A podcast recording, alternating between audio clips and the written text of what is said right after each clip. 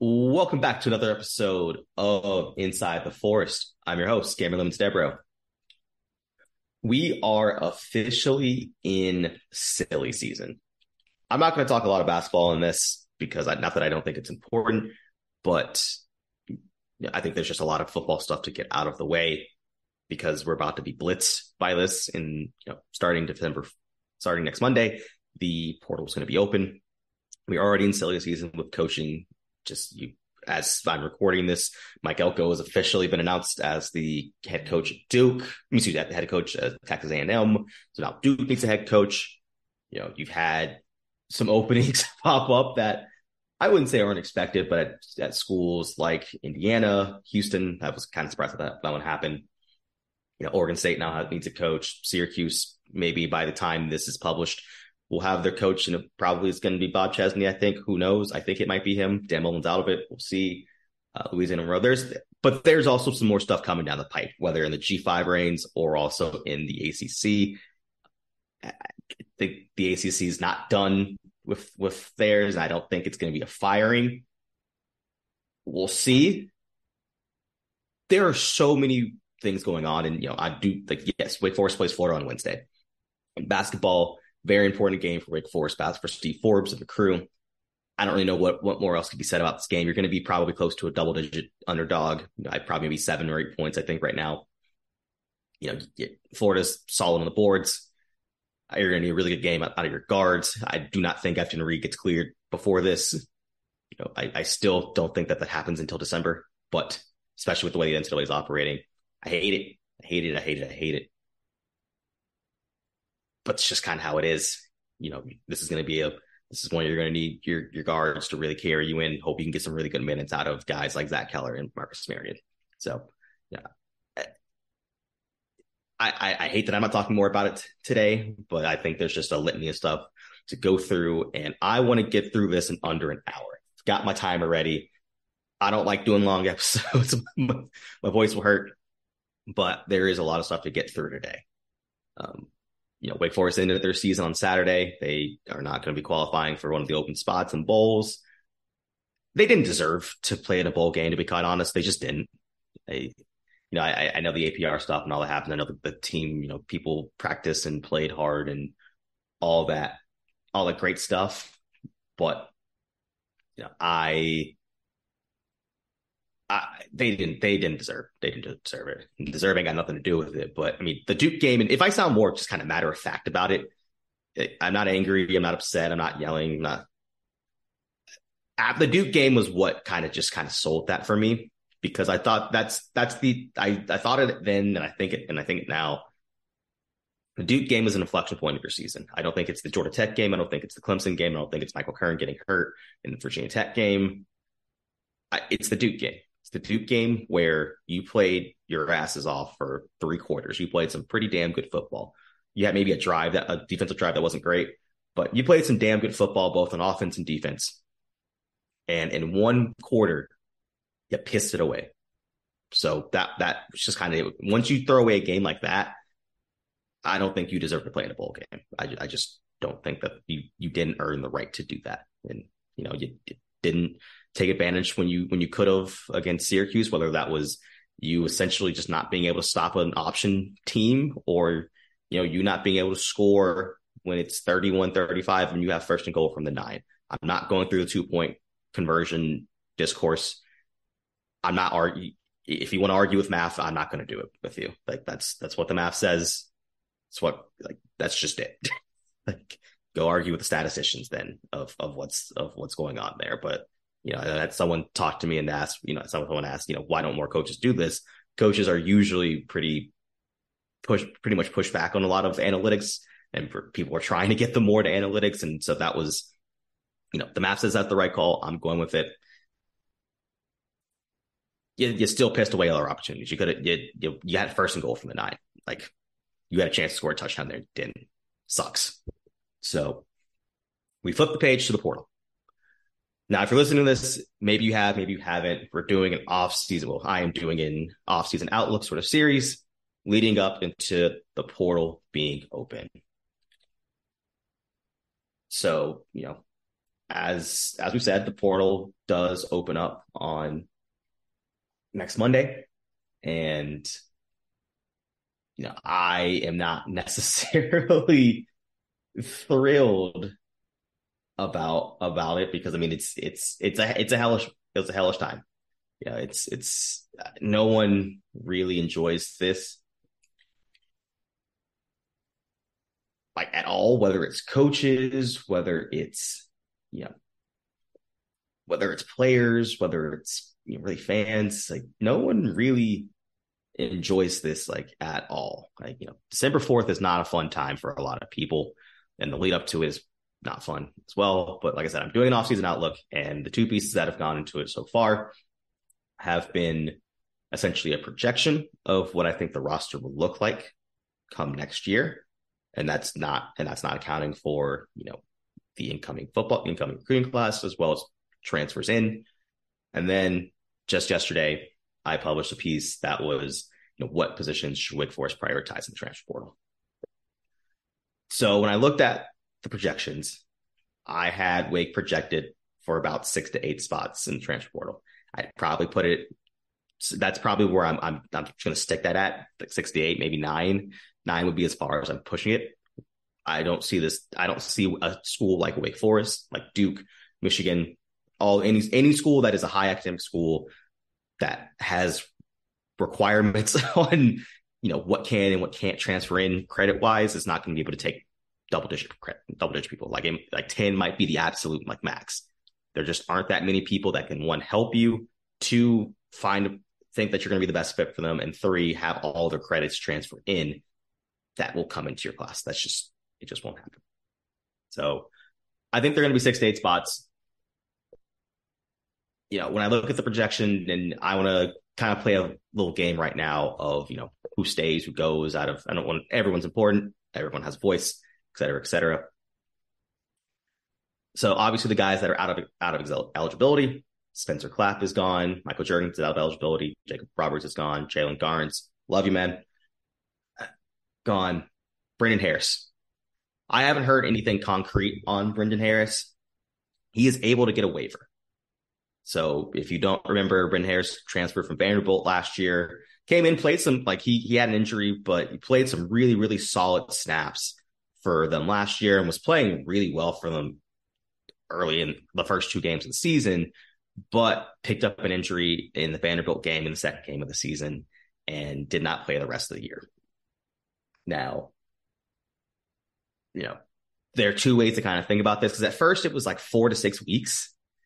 At, when I, I remember I went back through notes and Clawson was like, oh, that should be a four or six week injury. And then we hit the six week mark and there was still about four to five games left. And he, and it was like, oh, he's going to be out for the season.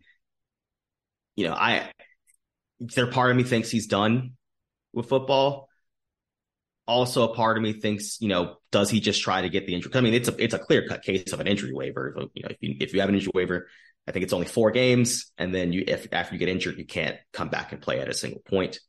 Harris only played two games and then got hurt. I think it's a pretty clear cut. Like if he wants it, he could get it. And so I'm interested to see if that happens. I think it'd be a really, really good addition.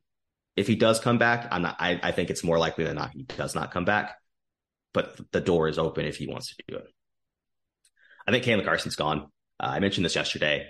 Uh, Caelen is a there is a divide. There's I, I not divide, but I think there is a people are looking at have two different lenses on Caelen. What the fans have seen and what NFL scouts have seen this year. I think the fans have been like, ah, like you know, Caelen hasn't really been all that impressive, and I, that's not like I think I've seen this. I've seen multiple takes on this. The, I think the impression has been that Caelen hasn't been this good corner. But then when you look at it, it Caelen hasn't been Caelen's been targeted overall the season a ton, but they're really condensed into certain games. And it's the games like Pitt where he was playing slot corner. So I mean it's I I really worry. I don't I'm not really sure on the targets whenever someone's playing a slot because they'll just assign the nearest person there, and that's not really who the who that is on coverage. So I'm always a little bit wary about that. So like Pitt, I know he got targeted a bunch. FSU, which was the moneymaker game. I know people are like, well, Keon Coleman had a one hand touchdown. Sometimes that stuff just happens, man. from scouts I talked to, Caelen made him a lot of himself a lot of money in that game and a lot of money this year because he's been very, very, very good in run support. He battled with Keon Coleman. Like there was there was some solid. I think he graded like a 71 in that game, which is pretty solid. He was battling with Keon Coleman. Like he was it was a back and forth adventure, and that's how stuff is gonna have gonna work in the NFL. Not everyone's good. He no one's projecting Caelen as a first round pick. And as a first round pick, you would think, you know, more of like a shutdown, and that's fine. But for someone that's uh, maybe a third or fourth round pick, Caelen Carson has pretty much everything you want to do there. And so I, I've heard, like, I've heard a second round from a couple people. I think it's more likely, you know, a third or fourth round. Last, the last pick in the fourth round gets him a signing bonus of over $750,000. I love Caelen to death. I think he's a fantastic player people aren't paying corners in the NIL market almost a million dollars. They're just not. Like there's just not a people aren't playing people are there's maybe five to six players. I'll push it up to 10 just because some people will pay stupid money. I'll put 10 players that are making a million dollars in college football right now. Love Caelen, but I, it's just one of those things of you're not going to get the money that you're probably going to be worth in the NFL here. So I think it's best that you go and if that's if you're actually getting that third or fourth round grade, fifth round, you know, maybe fifth round would be like where I would come back. Like I would think about coming back a lot. Third or fourth round, I'm like, hey, look, just go. Like that's that's more money than you're going to get from any school in the in the FBS. Like because I don't think a UGA would pay him, you know, that much money. I don't think in Ohio State. I don't think of Washington, Oregon, etc. So that's more money you're going to get take your shot at the NFL. And if you happen to fall to the fifth round, you're still, oh no, you fell to the fifth round and you're making what? Like 300. Uh, the top of the fifth round is, is just under $450,000. Yeah. Like, oh no, I don't get $750,000 as my signing bonus. I get to play in the NFL and only make like 450 grand. Darn. I, I, I think the smart thing for Caelen to do this year is to go. Uh, I I think that's what his camp is going to end up deciding. And, and you know, that's just how the how it works. On the list, we also have you know Jahmal Banks. Jahmal Banks is going to be an interesting case. It's going to be a very, very, very, very interesting case. Um, this between him and Justice Ellison, I think they're two. They're going to be two people that are going to have to figure out what the market says about them. And I'll start with, I'll actually, I'll start with, with, with uh, Justice Ellison because it ties into Demond Claiborne, who I'll talk to a little bit later. Running backs are not getting a lot of money in the NIL space. They're, they're just not. I know people have a lot of concerns about other stuff and stuff that's happened in the past. No one's sitting here and paying, you know, 150 yeah really 150 200 250k 300k no one's paying these like low to mid six figures for running backs. Running backs aren't valued in the NFL and while there's like I, while I love Justice I think he's a good solid player and I think he's a really really good person a fun interview. You know it, it took Jahmyr Gibbs being an absolute demon on the field for him to get six figures I don't I don't know if he necessarily gets you know a six figure contract, and I think you know if it's going to depend on what he wants. If he thinks he can go out and get that six figure contract, sorry, love you, man. I, I don't think Wake should get into a, into a bidding war with him. That's just kind of business at that point. Like, it's one of those things of resource allocation. I I don't know if I can justify giving you know 150 200 ish mm, thousand dollars to a running back. Jahmal Banks, same sort of same sort of thing. You know, Jahmal's going to have an interesting case because I don't know what his draft stock really is at this point because I think he was I, he's he was solid this year. He had some ups and downs, but I mean, he's a solid athlete. He's got pretty good size. His hands, he's got some solid hands. I don't really care about the whole I don't I really care about the whole YAC with him and yeah with me the the he's not a good blocker he's not a burner that's that like like I don't care about YAC, but other people are going to care about YAC in the NFL, and that's that's that's going to be a problem. You know, he does a good job of of finding soft spots, and so I think that's probably his very his his best trait is he finds soft spot zones pretty easily. It's a good route runner. He doesn't change directions all that all that much, and so I'm curious of what an NFL scout would say about him. And I'm trying to I've tried to hear back from some people on him, and you know I I don't know if his stock gets better. I think he's just kind of a better version of Sage, to be quite honest. And I thought Sage should I thought Sage made the right decision in going back and going to the NFL. Not so much for like uh, because for Sage, especially if you have your degree, Sage Surratt's draft stock was not going to get higher coming back to coming back to college. I had heard that from many scouts. Sage is Sage was who he was. Sage was a guy that was just really big receiver, bulky, played above the rim, great possession receiver. He's slow.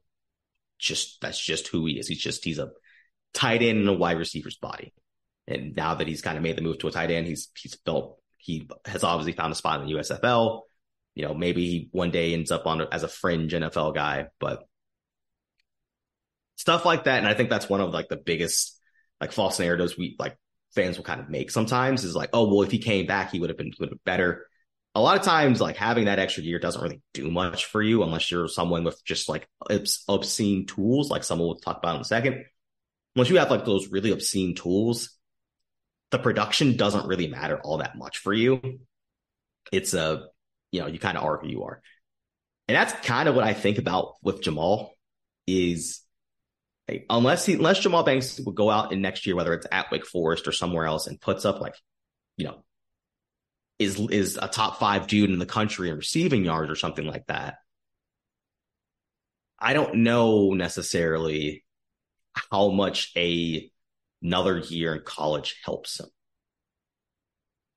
Because I think Jahmal is in the same motive. I think he's a better prospect than Sage because I think he's just I think he's a better athlete than than Sage but I I don't know from what the knocks are on him he can he can necessarily improve on. Like he's not going to sit here and become you know an AJ Brown type of speed. Like AJ Brown's a lot bigger, a lot faster than people give him credit for. I don't know if he necessarily like figures out the change of direction sort of stuff with him. He's not he's not the shiftiest of guys. He's he's a big bulking guy. That's just who he is. So that's the part that's that's one where I want to see what the NFL comes back to him and what the open market says on him because he's someone that you know could honestly be like, look, I just want as big as paycheck, big of a paycheck as I want as I can get right now because I'm going to go to the NFL next year, still be a you know fifth, sixth round draft pick. Doesn't matter. Let me just get a big pay, get a big paycheck right now. You know, if you're going for you know four to five hundred k, really I would, I'd say 400k is where I would, if I'm Wake, I'm like, okay, that's, I'll, I'll pay that.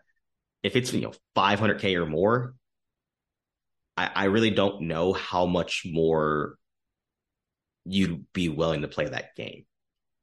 Like, I think, I know Wake has, has some money to play with, has a decent amount of money to play with, like, like multiple millions, more than two, obviously, but I don't know how worth it it would be to shell out, you know, 500K, 600K for Jahmal, which sucks, but that's just kind of, you're, again, resource allocation. I don't, same thing with paying 250 for justice. You know, Jahmal Banks wants 500K. Like, I, I, I don't know. If you think you get him to come back for, you know, two, 300, you know, why not? You know, that's fine. But that's, that's kind of where that, where that is right now. Donavon Greene, on the other hand, you know, that's someone that I I think I think he'll be back. I from talking to people, I think he'll he will be back. His, I mean, it's just it's stock with him. Like he has no stock right now. Donavon Greene is easily, when healthy, the most pro ready and has like NFL prospect they have on this team. He's more he's more pro ready than Demond Claiborne. He's more pro ready than any of the offensive linemen. He's pro more pro ready than Jasheen Davis. He's more pro ready than Caelen Malik you name it. Donavon, Donavon Greene, Wesley Grimes, Micah Mays. That dude, body type is body type. What he can do is what the NFL drools over. The problem is he's been hurt a lot.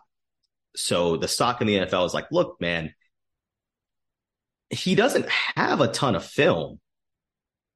He he does not exactly have like like he has what four game five games essentially in 2019 he has a few games in 2020 where he was banged up and was really inconsistent until that until the UNC game he was bad. Like he was not good at all. You have the 2021 where he was hurt the entire time. You have 2022 where, you know, he I think was solid, a little got a little banged up at the end of the year. And that really I think the last few weeks he was just playing hurt was solid up until then, but it was still kind of fluctuating because it was a three headed monster. It was a three headed monster with him, Jahmal, and AT. And obviously, he's missed all of this year with injuries. Donavon doesn't have a whole lot of tape on him, like at all. So, from the NFL perspective, it's a it is a I, I no no one wants to touch him right now because you're not sure if he can stay healthy.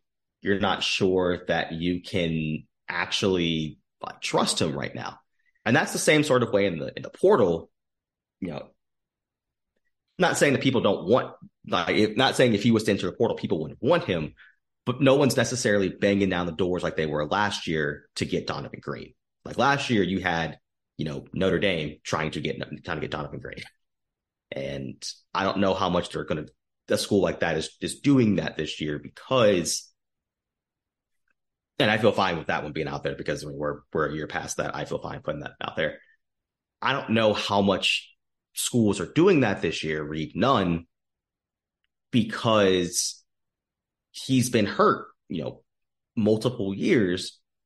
You know, is that just who he is at this point? And how can I justify spending, you know, the 250, 300K to really tamper and get him out of there if I can't trust him to stay healthy. You know, that's that's part of that equation. Now, that doesn't disqualify him from saying, you know what, and same thing. That's the reason why Wake got Luigi Vilain. You know, really touted prospect, really, really good, has a bunch of pro measurables with him, but he just couldn't stay healthy. And that was one. I, but I think the part of that was also Michigan saying, look, man, like we need this open spot. You can kind of go wherever you want. But it doesn't disqualify Donavon for saying, you know what, I've been hurt a lot. Maybe a fresh start somewhere else makes me, you know, puts me in a better mindset, and I end up just maybe maybe this place is cursed. I don't know. That ha- that people have that feeling sometimes. But from what I'm, what I'm led to believe from talking to people, he'll be back next year. And so, and not that I think it's like at a quote unquote discount, but I don't think you'll have to fight off as many people as you did last year to keep him. Devontae Gordon's in the same boat as Jahmal Banks with me as a, you know, I don't really know how much more his draft stock can really get better. If he, the question you'll have, and we'll touch on this the, when I talk about the needs, is, you know, can he get comfortable at left tackle? Like, if he can show to be a a actually decent left tackle, then then the, a key is just unlocked for, for a whole new world for him in terms of his draft stock, how much money he, he can get, etc he's a right tackle right now, and he's a he's a meh left tackle, but he's a solid right tackle. Fifth, sixth, seventh round kind of guy, probably at best right now. You know, that's enough. That's in the wheelhouse. The it's like, look, we'll just give you a couple hundred K, move on, be done. And but that's it's also with Devontae. He's been in school forever. He's dealt with the like he was a gray shirt because he had had a nasty injury in, in college in high school. What goes on there?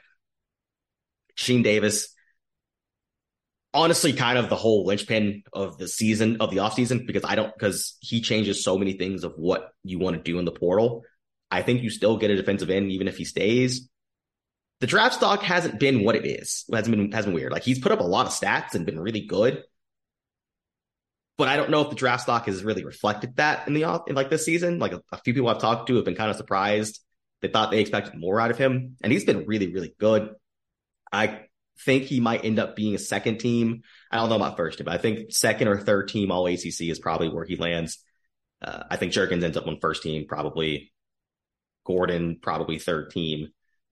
I think Jasheen ends up on a second or third team, and I think Claiborne, as an all-purpose guy, might end up as a as a third team. There's not a whole lot of options at running back and wide receiver for all purpose. So Demond might get there.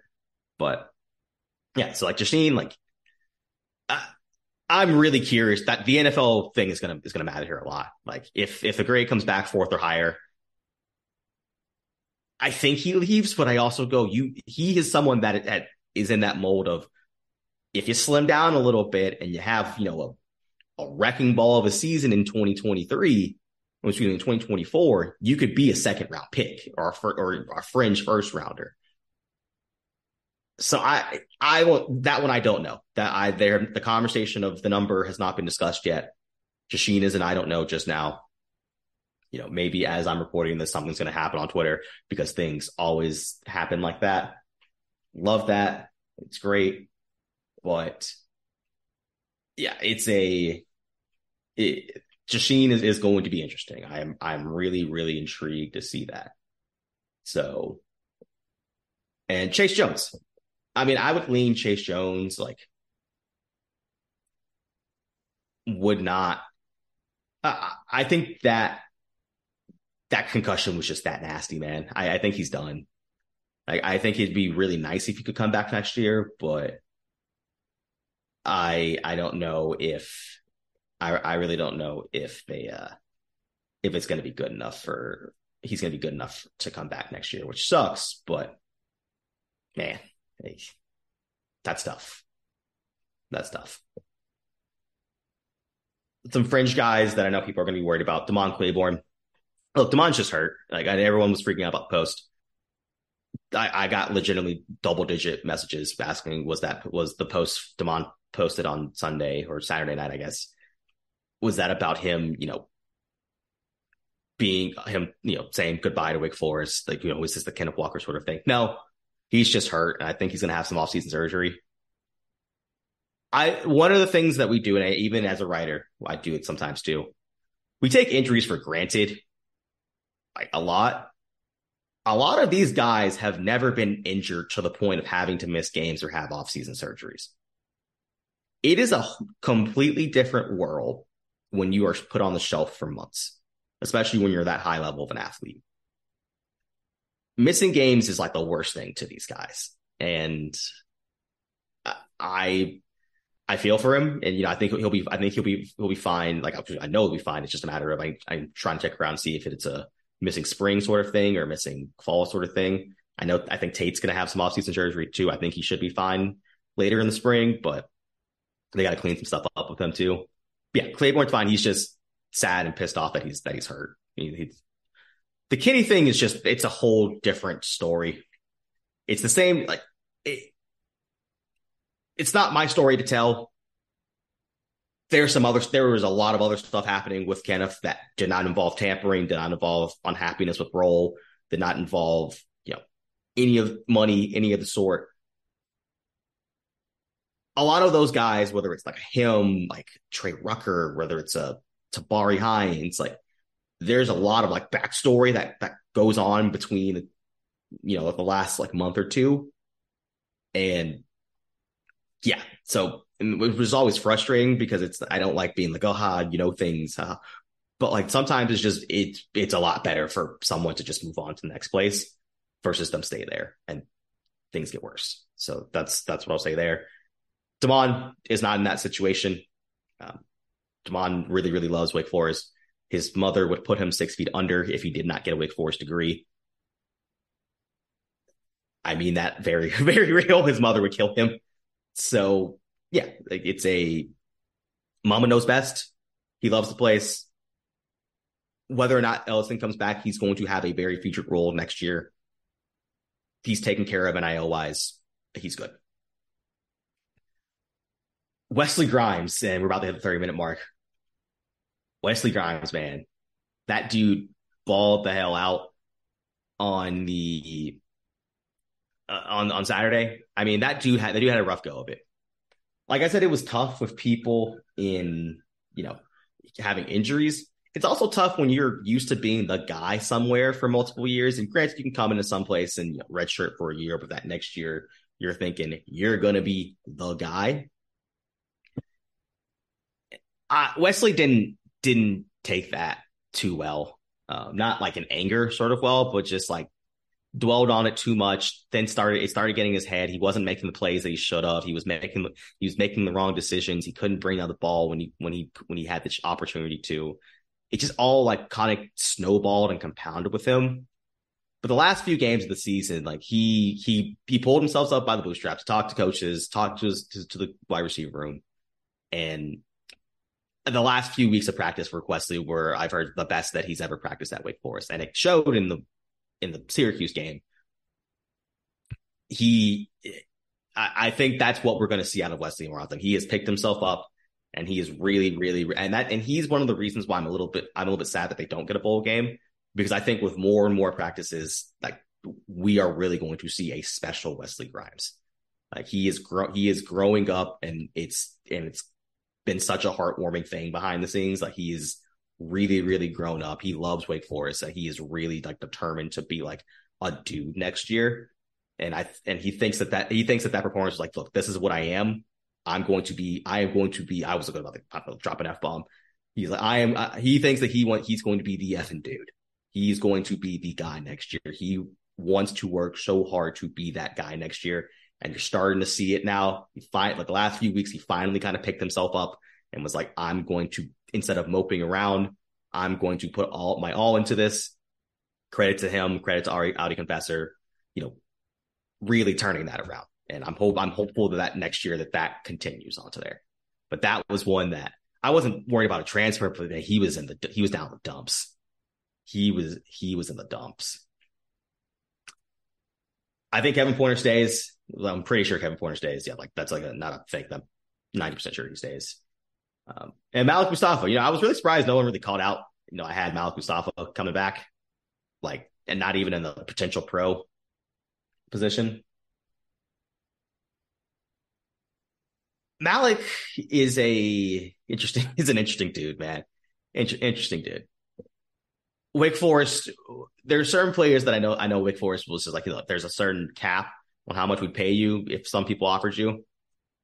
I don't think there's a cap on how much Wake would put would pay Malik to come back next year. They, I, I, they will do.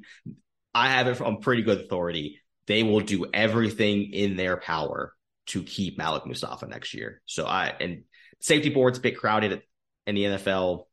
Malik's still a little bit undersized. I kind of be able to be wondering to see if they try him out at slot a little bit next year to see if he can add some versatility to his to his repertoire. Uh, yeah, but he'll be back. He'll be fine.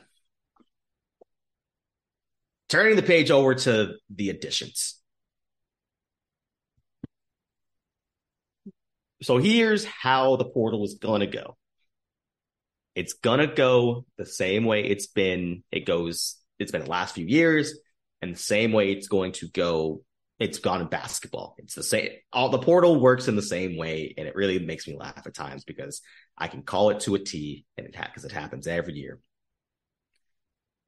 I can't even call this the first wave, but you have your initial whatever wave of whether it's FCS, you know, really lower lower pro, lower school guys that are jumping into the portal early because they've really outperformed the level that they're playing at and want to jump to a higher level. They've been told by their handlers, their trainers, some NFL scouts that have gotten in their ear that, hey, you know, I think jumping up to the next level, whether that's in the P5, the G, the, or as P4 now, RIP Pac 12, the P4, the G5, G6, you know, something of that of that accord, you would be you'd be a lot better served off than staying in the FCS. Those waves of players jump in. Everyone loses their mind and goes, You have to get this guy. You have to get this guy. You have to get it is a failure if you do not get this guy. It is a failure if you do not do it. And then it's like, hey, dude, hold on. The the portal barely is, isn't even open, and we still got a whole lot of stuff to work through. And then once the portal officially opens, you know, there's maybe one or two surprises that you're like, oh, I wish this guy would have stayed. Now we have to go get a guy, but then someone from like LSU or Michigan or Georgia enters the portal. Go get him. Go get him. Go get him. And it's like, all right, dude, it's fine. We're we're okay. We're good. We're fine. Due diligence. It's fine. And then, you know, probably the first one of the first or two targets that you saw, you're like, I got really attached to this guy. Go somewhere else. You're like, oh my God, why is the staff not doing this? And, and this isn't just Wake Forest centric. This is I I love talking to other beat writers because they experience the exact same roller coaster of emotions, and it's really and it's really fun because it's just sitting back, just being like, we have the same exact conversations. You know, that first wave of guys that you got really attached to, like half of them go somewhere else, and you know maybe one of them, one or two of them visit your school, and then but they end up going to like maybe a rival or maybe somewhere just geographically kind of similar to you. And you're like, oh my God, the staff's staff's failing. How are they flopping this bad? We're never going to win anything. This is why we need to fire people. And then it's like, dude, all right, we're fine. Mm. You know, second wave comes, you find someone and you get really attached to them. That person probably ends up joining your team, a couple more people, etc. Then another wave of people comes in. And it's just it, like the cycle kind of repeats itself. And I made this point on Twitter a little bit earlier was there there's two there's two parts of it. One, it's early. and two, it's early. We already know that there's going to be a healthy amount of people coming, like going into the portal. Like Vanderbilt had some people jump in the portal yesterday. You know, I think Wake starts jumping into the portal today or tomorrow. I think should, the meeting started yesterday. So I, so starting, you know, maybe later tonight, Tuesday, as you get closer and closer to finals. Some people might just want to finish up fine, get three finals before doing it. That happens. Um, there, there are going to be some healthy names in the portal across the board, and there are also going to be some surprises that are still like behind the scenes. Like uh, there are some names popping up, and I'm like, okay, dude. good luck to the internet if you hop in the portal.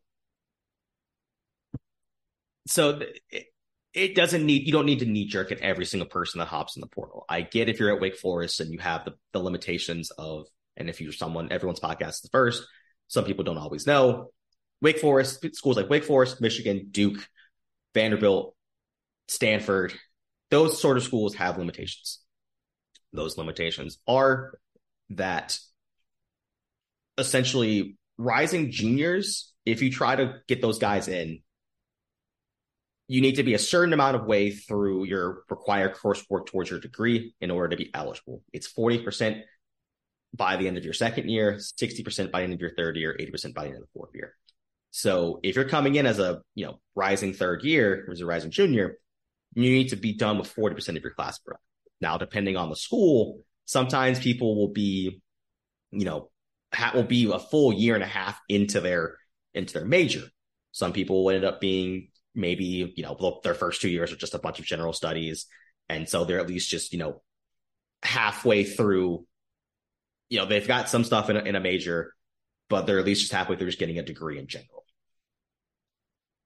schools like wake michigan stanford if you have already had your like your credits in say and you're an economics major or a you know a communications major or a you know spanish major whatever your major hes whatever your major might be,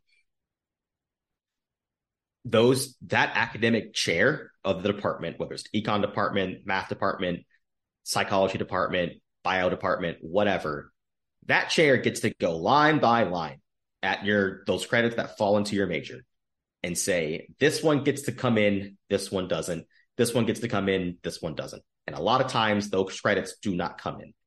So people that are second in their second years or they're rising juniors are put in the position that they end up either being like at best like a semester behind, which kind of make up with you have a little more course load. You'll take a couple extra classes every other every every semester or so. Every semester or so, you'll have a little bit of a harder summer se- session. But some people will just lose so many credits that you're basically starting from scratch. And so it's not only are you not wanting to go through that much work to do it, sometimes you're just not going to be eligible by the time the the season rolls around. Like it's just physically, I'm not going to be eligible. And so rising juniors, depending on the school, and every school is different. Like for Wake, schools like Illinois didn't, Clemson doesn't, ULM, like Louisiana Monroe did, Delaware did it's like I know it's I know at Michigan Stanford credits didn't didn't transfer over, so it's it's purely a case by case basis. It's the dumbest thing ever. So yeah, if you have those limitations, you'd think, hey, you know, so Wake and those schools can't really re- recruit. They can recruit some, but not many right? Like people who finish up their sophomore years, rise, rising seniors are out because, especially at Wake, because you need to complete two years of school at Wake Forest. So not only are you using your credits, you then need to stay another year if you want to get a get a degree. People aren't really willing to do that. So it usually has to be someone that just finished their freshman year or a grad transfer. So if you look at these, you know, smaller schools like Harvard, Yale, like a lot of the Ivy people went into the portal. Everyone's I I've seen a lot of Wake fans. My mentions have been have been full with them. I've seen I see the board. You see people that are like, oh my God, we have to get these guy. We gotta get him, we gotta get him, we gotta get him. And you look through it and you're like, okay, hold up, hold up, hold up. Wait a second. You can't have a knee jerk reaction that you can't you can't have a knee a knee jerk reaction with portal people because everyone that enters the portal is the best player ever and a must get until not even 24 hours later, but sometimes just a day later when an even better player hits that fits you and a billion other teams like better. You you have to do your due diligence, and it's a little bit of a fun cat and mouse game to say, hey, you know, he's the best guy now and a good fit. Will be a better player late, like just tomorrow, the next day? How much energy do I need to put into this?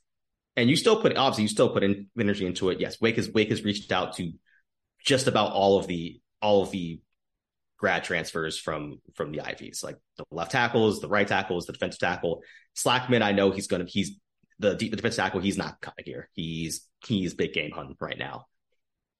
Like, there's some big money for for him out there, like in a, like close to a million. You need you have to do your due diligence there. And I kind of looked through things and I was like, let me think about this because especially on the offensive line, that's the hardest place to find players in general, whether the portal, whether high school. It's just, it's just, and so I kind of looked through things. I was looking through, you know, the guys that are, that were FCS to FBS transfers last year. And it kind of confirmed what I thought, which was most of them weren't really good. And a lot of these guys are like, are like first team, all everything in the Ivies or they're at Missouri State and very good. They're at Rhode Island, very good. And it's like, and a lot of these guys just didn't pan out. Like, yeah, Landon, Be- um, Landon Beebe from Missouri State went to Colorado. Colorado had one of the worst offensive lines in the country. Landon wasn't good. Caleb Johnson went from Incarnate Word, Texas State, wasn't good. Corey Bullock went from NC Central to, Mar- um, to Maryland. He was good. He was fine. Uh, Nick Nick Gargiulo from Yale, uh, which was like he was like an all Ivy, all all everything dude with South Carolina. South Carolina's offensive line was just garbage this year. Uh, Ajani Cornelius went from Rhode Island to Oregon. Uh, Cornelius was good. Uh, Cornelius was, was, that was that's probably the best one. Uh, he was really good. Uh, Mike Purcell went from Elon to Duke to Maryland, and just did not play well there. Uh, Willis Patrick went from Jackson State to TCU, and I think he was fine. Uh, ben Whitenick, I know he was like a second team All Ivy guy at Penn. Went to Duke, just didn't play, wasn't good enough. Uh, Trevor Radosevich went from Penn. He was a very good guy at Penn. Uh, went to Cincy. Wasn't good. Cincy stunk this year. That's what I mean about like, and that's what I mean about doing your due diligence because just because they're the best person right now doesn't mean they'll pan out. They can have all the tools, but it, that factor of jumping up that level is still really, really hard. It's hard sometimes for like F, like FBS guys to, to hop up. Like, and Jacob Roberts ended up being a very, very good player for Wake Forest jumping up from you know North Carolina A&T to you know Power Five. Jacob Roberts was really good. That dude had to hit a that dude hit a wall this spring. Like he was he he came in just not ready, and a lot of those guys don't come in ready. And it's just a different world, and that's not saying you disqualify them because again, I know I can confirm Wake has had conversations with guys like Thor with guys uh, like I believe the right tackle out of out of Harvard, their left tackle as well. They've had some conversations there, but it's not something that at this very second you can sit there and just absolutely jump at and just say we're going to shut ourselves down because again, you're only going to have six to eight pieces. You're you've got 21 people in your recruiting class right now. And even with those 21 people, like a handful of those guys are are are gray shirting. And you know who those those are just going to stay between those those players and their families and the Wake Forest. But you're gray shirting like more than more than one or two of those guys. So you you need to have room, and that's also why I see people with Mike Elko leaving to Texas A&M. And People are like, "Well, can like can we start rating their class?" And I go, I don't know how feasible it is because while there's some really good guys, and you know they've got an edge I really like, they've got a safety I really like, um, a younger offensive tackle, uh, maybe a DC. The two sides of that coin, the two parts there that I'm like, yeah, on are one, how much do freshmen help you next year? Because I, I, one of those, one of the biggest things is I, I know like losing Khalil Barnes, losing Khalil Barnes hurt this year, man if they have Khalil Barnes, I think Wake Forest like wins more games. To, to be quite honest, like Khalil Barnes has been a star. If you have if you have someone that you think is a Khalil Barnes, I think yo cool. You find a way to get him on your team. But if you're adding guys that you know are just kind of highly rated but are going to be like developmental guys, that's a hard sell for me because you know I don't know how much of next year you can afford to be developmental. You need to you know you're not going to sit here and be a 10 win program next year but given all the angst about four and seven for the four and eight this year, you got to be a probably a seven, eight, a, a, some make a bowl, but I think seven wins is probably the barometer that people really want for next year. I don't know how much development you can you can have, you can bank on for next year. So that's part of it, and the other part of it is you got to save room for portal people. You got to save room. You need, I think you need six to eight guys, which is about the spot they have. I think six to eight is probably that sweet spot of these are these are spots that we need to absolutely nail on. But also, you probably have like four to five that you're like, these are guys that are going to come in and be probably starters. And then you probably have two to three that are we're bringing guys in. We need some depth. It allows us to keep the freshmen that we're bringing in redshirted, and if they're ready to play, cool. But it allows us to you know let us develop them and also have competition. So I, you need, I, I think that six to eight spots is really, really necessary. And I don't know how much of a benefit there is to bring in, you know, more freshmen that may or may not even make an impact until week six, seven, eight. You know, so that's where I sit on that. But so yeah, so I, I understand that you know people are antsy. I, I get it. The portal isn't even open. Uh, I know for the FCS guys it is, and you know some some like lower I know I know UVA had a couple of you know lower tier guys on their on their campus this past weekend. We'll be there. We'll we'll get there. We'll work through it. It'll be it'll be fine. Um, it it'll it'll be it'll be an interesting thing. But you know, I I, expect Wake Forest to get a quarterback, and you know, on Tuesday and Wednesday, we'll, we'll have two different articles. One of you know, I think you have a really interesting case to make of a what kind of quarterback do you want and not so much style but do you want someone that's had that has multiple years or do you want someone that is a grad transfer i can see both sides of this argument i can see the multiple years because you know what if jeremy hecklinski who there's been some some floating stuff out there about Ole Miss. I can report as of right now, I do not expect him to take a visit to Ole Miss next weekend, and I do not expect Ole Miss to take quarterback in this class. They are kind of bloated at quarterback right now. They had a guy like Austin Simmons reclassify into this into like enrolling this year. I, but I think he's really more of like a 2024 kind of guy. And to be honest, because he, he reclassed from the 2025 class into 2023. So they're really, I think that dude's really their actual 2024 quarterback. So I, I don't, I don't foresee them doing that. I know Lane was at the game there's a tight end slash wide receiver, Caleb Odom, Odom, that they're trying to flip from Bama. That's bigger reason why he was at that game. I think Hecklinski's going to come in. Hecklinski's done a very, very, very good job this year. He's been excellent, like one of the best players in Georgia. Like not just quarterbacks, one of the best players in Georgia. I do think he ends up getting a small ratings boost. He's a high three star right now, but I mean, he's just not six one, six two. He's not six foot. He's 5'11 pushing it. He's 5'11 and he's a 5'11 guy on a dating app that puts six foot. He, I think he's really, really good, but how much do you trust, you know, high school right now. Like you, you have to keep trusting your evaluations. But what happens if he doesn't become the guy? You know, having a guy with multiple years of experience is great, but it also harder to kick them off if they're bad. On the other side, grad transfer. If you are a grad transfer, then you know, great. You know, I, it's easier to get you into school. Probably a little more options out there. You might have a lower ceiling because those guys usually, because the the ones that are grad transfers like a Riley Leonard, hint hint, are gonna, probably going to end up at your Florida States, your Notre Dames, your USC's for you know as much money as Dave Clawson is making this year. You know, so you end up maybe with like a DeQuan Finn or someone like that from like from uh, from Toledo, or you end up with you know just another like a Will Rogers. I think Will Rogers probably goes to I've heard Alabama or, or Kentucky, not Alabama, excuse me, Auburn or Kentucky for him. So, you know, I, but I think there's going to be some options. We we are we have not heard the last of the options at quarterback. Let me let me tell you, we have not heard the options at quarterback just yet. So I, I'm intrigued about a one year guy because you know it's a one year rental. It allows you to bring a guy in like Hecklinski. You can mold him.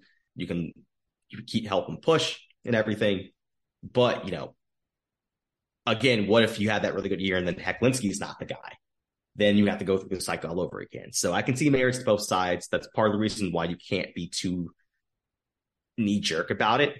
And whether or not you think that Hecklinski's that good and this staff thinks that Hecklinski and this staff and just about everyone in Georgia think I retweeted Ben Wolk, who covers uh, UGA, and he saw he's seen a lot of Hecklinski this year, and he's like, that dude's going to be fun in college. Like everyone thinks Hecklinski's going to be a fun thing in college, but so did everyone thought about Mitch Griffis in high school. And Mitch Griffis was really good in practice and then stunk this year. So, you know, you need to have contingency plans.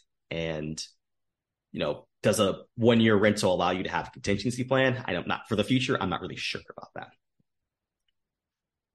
I think you have to get a, cor- a corner, like especially especially if Caelen does, you need one you know, it's a place where I think you could you could play early, but I think too, I think getting established guy, older guy, is priority is one of the biggest priorities, and then you see if you can get maybe possibly like someone else to fill a spot if a couple people leave. You need an offensive tackle. Um, whether or not Devontae leaves, like regard if Devontae leaves, you need two, which makes it even worse. But I think you need someone that is that can play offensive tackle, whether it's going to be a bona fide starter or someone that helps push Zach Russ, Zach Vaughn or Eric Russell, man. Like you need a you need a tackle, and I think you, I think you can get an edge. Uh, I think edge is somewhere that even if Jasheen Davis does come back, like you have really no depth there. You know, how much do I want to trust a lead, a second year lead from Carrington Lee or from Tyler Walton? You know, I like I like Kendra on the other side is really good, but again, behind them, you know, you had BJ who was banged up all year and Jalen Hudson who was banged up all year. Like can you trust that again? I think you need a defensive tackle because you ran a three man defensive tackle front. And same sort of thing. Isaiah Chaney was banged up all year. I don't know if he comes back, but you know, Chris Marable and Keyshawn Thomas are second year guys. How much of a second year jump do you expect from them at a, at a premium position like that? You know, linebacker would interest, interest me, especially if Chase Jones doesn't leave, because I think you have a lot of youth. I think you have a, a lot of bodies, but you have three guys coming in that are freshman, a guy that's coming off an Achilles injury. And Quincy was hurt the last few games of the season. And so, you know, like you're left now with Hazen and Aiden Hall. How much do you want to trust freshman linebackers next year? Especially with only one of them early enrolling. I think you could talk me into a wide receiver if Jahmal leaves. If Jahmal plus, and I, think you know, I think you end up losing one of Taylor or Keyshawn, if I had to guess right now, I think Taylor's the one that ends up departing. But I think you end up losing, you know, you're going to lose one Taylor or Keyshawn, you're gonna, and you might end up losing Jahmal. If you lose a third, like established guy, because I think some guys have been passed up and are going to look for greener pastures. But if you lose, say, Donavon, I think there's a very good shot you see them like sniff around for a receiver, especially a speedy one, because that's something they've missed was they didn't really had no speed on the outside. You had Taylor Morin who's fast, but Taylor Morin's five nine, five ten. You need, I think, you need to see if you can find, you know, a six one, six two guy that can kind of really get behind people. I don't, and I don't think they get, I don't think they get a kicker. I think you kind of figure out what you have have there. but I don't think you get a kicker. I think we, like I said, I think we start seeing some movement in the portal from the Wakes from Wakes in out.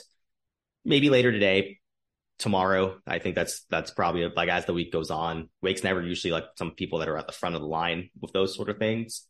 So I not so much that they don't want to be. It's just people people got to go to class here, man.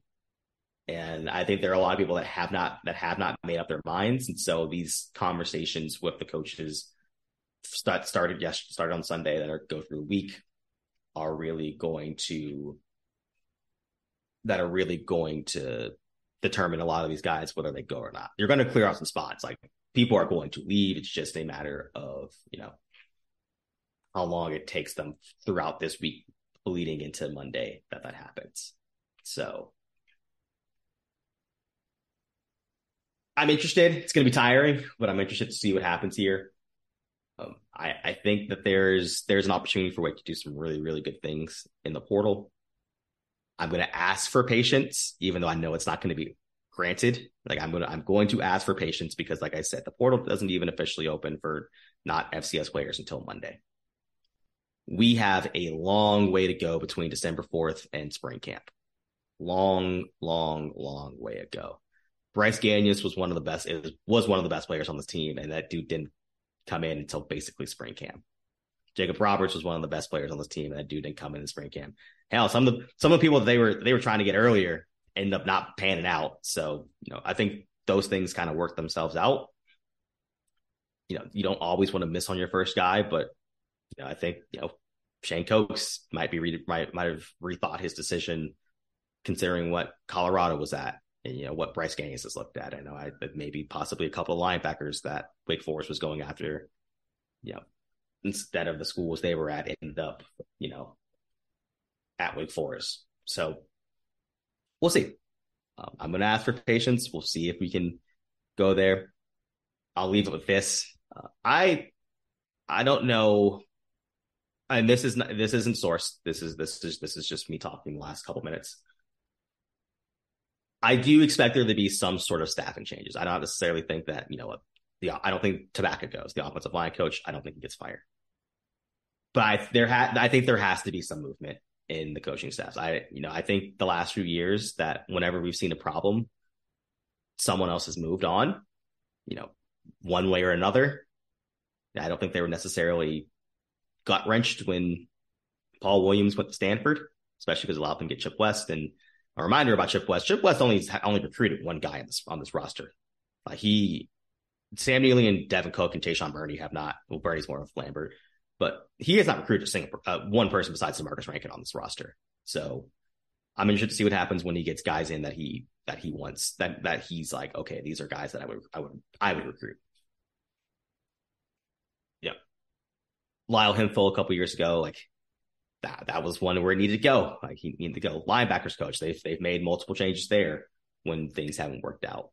And you know, I, I think they take a very long look at, you know, special teams and tight end because those are two places that's hurt that's hurt them the last couple years. Um, especially special teams. Special teams has really hurt them. And I think they take a look and say, hey, you know, do we need to reassign some stuff? What's going to go on here? You know, I don't know how you can look at the strength and conditioning coach with all the injuries you have and with just looking at the strength numbers between like just looking at the strength like for yourself, not even in Notre Dame, like even against like a Duke and against like an NC State. Like I don't know how you can look at those two and just say this is like what we want. Like we want to be physically manhandled. I don't know how you can look at that. Like you don't necessarily need to be a Utah team that's just a bar fight, just beating the hell out of people, but you can't get manhandled like you are. And some of it has been technique. Like sometimes they just get they just get out leveraged and you know they're getting too high and stuff. But sometimes it's just you guys just need to be stronger. So I I, I expect there to be some. I don't think it'll be huge. I I'm expecting at least one change, but you know we'll we'll see. Those things are usually pretty lock and key until they happen. Thank you guys for listening so much. And as always, good eats.